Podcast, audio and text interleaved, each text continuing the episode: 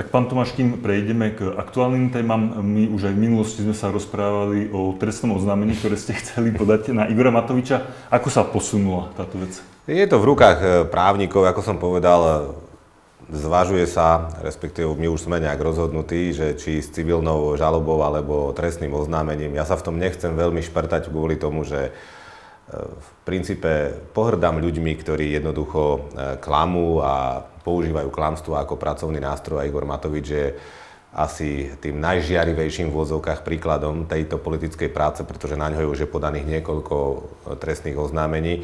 Ja takýto súboj politicky neuznávam a jednoducho ja sa s tým proste vysporiadam, ale ja sa vysporiadam s Igorom Matovičom aj ináč, jednoducho v nejakých televíznych reláciách, viete dobre, že ja nemám problém prijať e, aj pozvanie do nejakých ťažkých duelov a takto to urobím.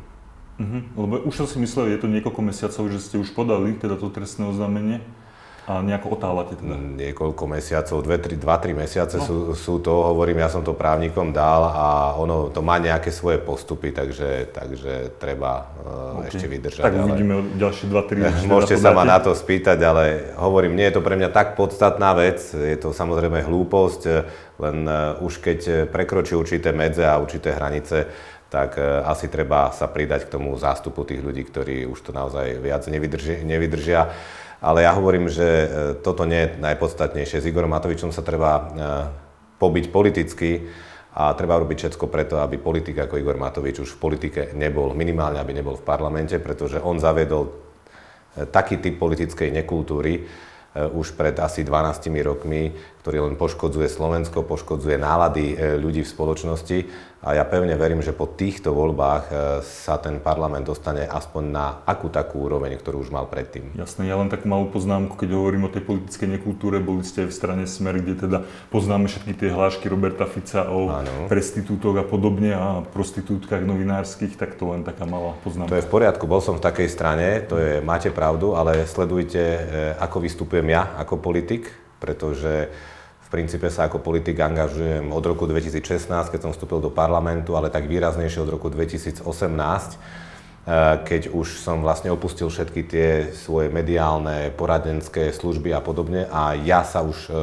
vlastne formujem ako politik a určite by ste nenašli v mojom slovníku žiadny nejaký expresívny výraz, eh, ktorý používajú politici ako napríklad Igor Matovič. To síce a... nie, ale bol to váš šéf stranický, či to nie je trošku pokrytectvo, že bol to váš šéf stranický, ale vy hovoríte, že... Nerozumiem, v, ako, v akom zmysle pokrytectvo, pretože každý politik je zodpovedný za svoje vyjadrenia, za svoje vystupovanie, za svoje kroky. A tak asi by ste si mali stať aj za slovami svojho šéfa stranického. No, no tak nebudem stať za všetkými slovami. Ja hovorím, ja e, vystupujem a prezentujem sa tak, ako ja uznám za vhodné a už som politik asi 7 rokov, tak nech ľudia posudzujú moje správanie, moje vystupovanie, moju politickú činnosť hádam uznáte, že patrím k tým najaktívnejším eh, poslancom v parlamente, venujem sa sociálnej oblasti a takto sa profilovať eh, chcem. Ja určite nemyslím a myslím si, že ani nikto v hlase sa tak neprezentuje, že nejaký expresívny slovník eh, je tou cestou, ktorá by sa mala používať. Mnohí ľudia to majú radi,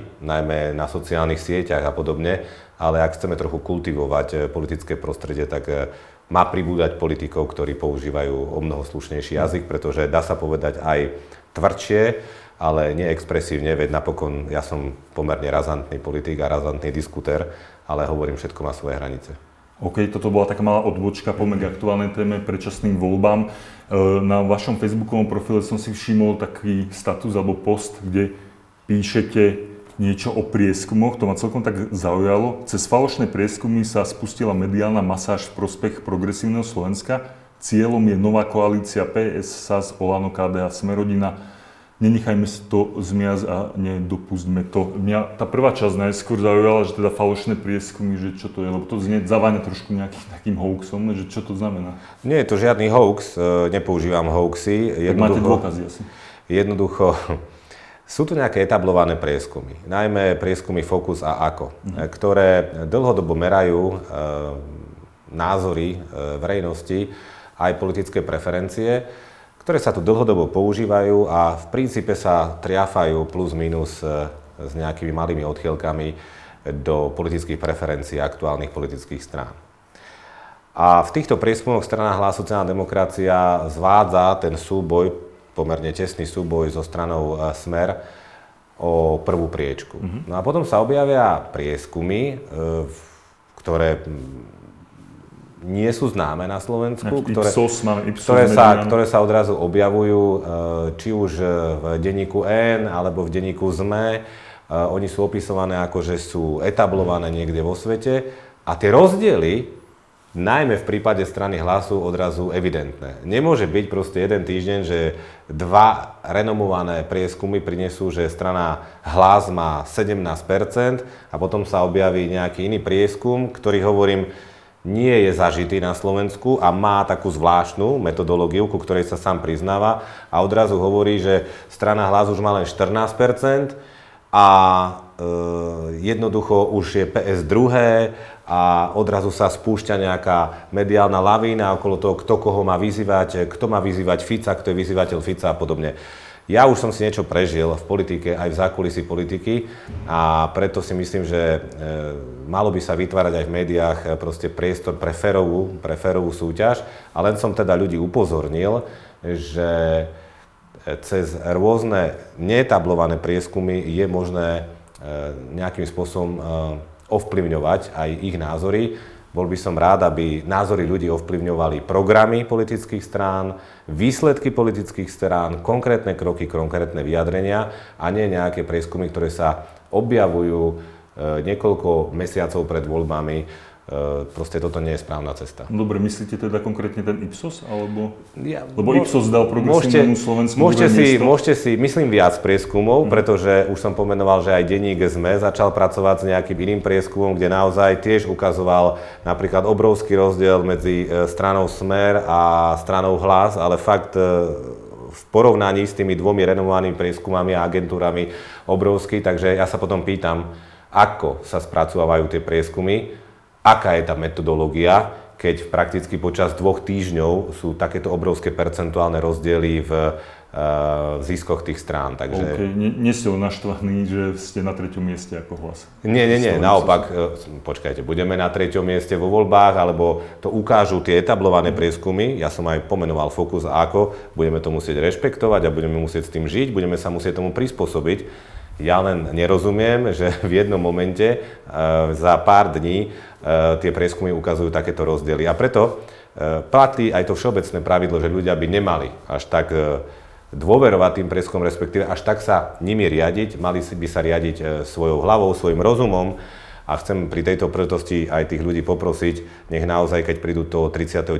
k urnám volebným, nech sa rozhodujú na základe toho, čo od tej strany očakávajú, čo tá strana urobila, čo videla. Ja si myslím, že strana Hlas má e, čo ponúknuť e, voličom, pretože povedzme si otvorene, že napriek tomu, že sme opozičnou stranou a opäť sa tu klebetí, že nie sme sociálni demokrati, ale nejakí liberáli alebo niečo podobné, tak naša práca e, v parlamente ukazuje, že sme čistí, číri sociálni demokrati, ktorí predkladajú len sociálne zákony, bolo ich okolo 50. A čo je podstatné, Napriek tomu, že sme opozičnou stranou, sa nám podarilo aj niektoré zákony presadiť. Či už išlo o mimoriadne zvýšenie dôchodkov od 1.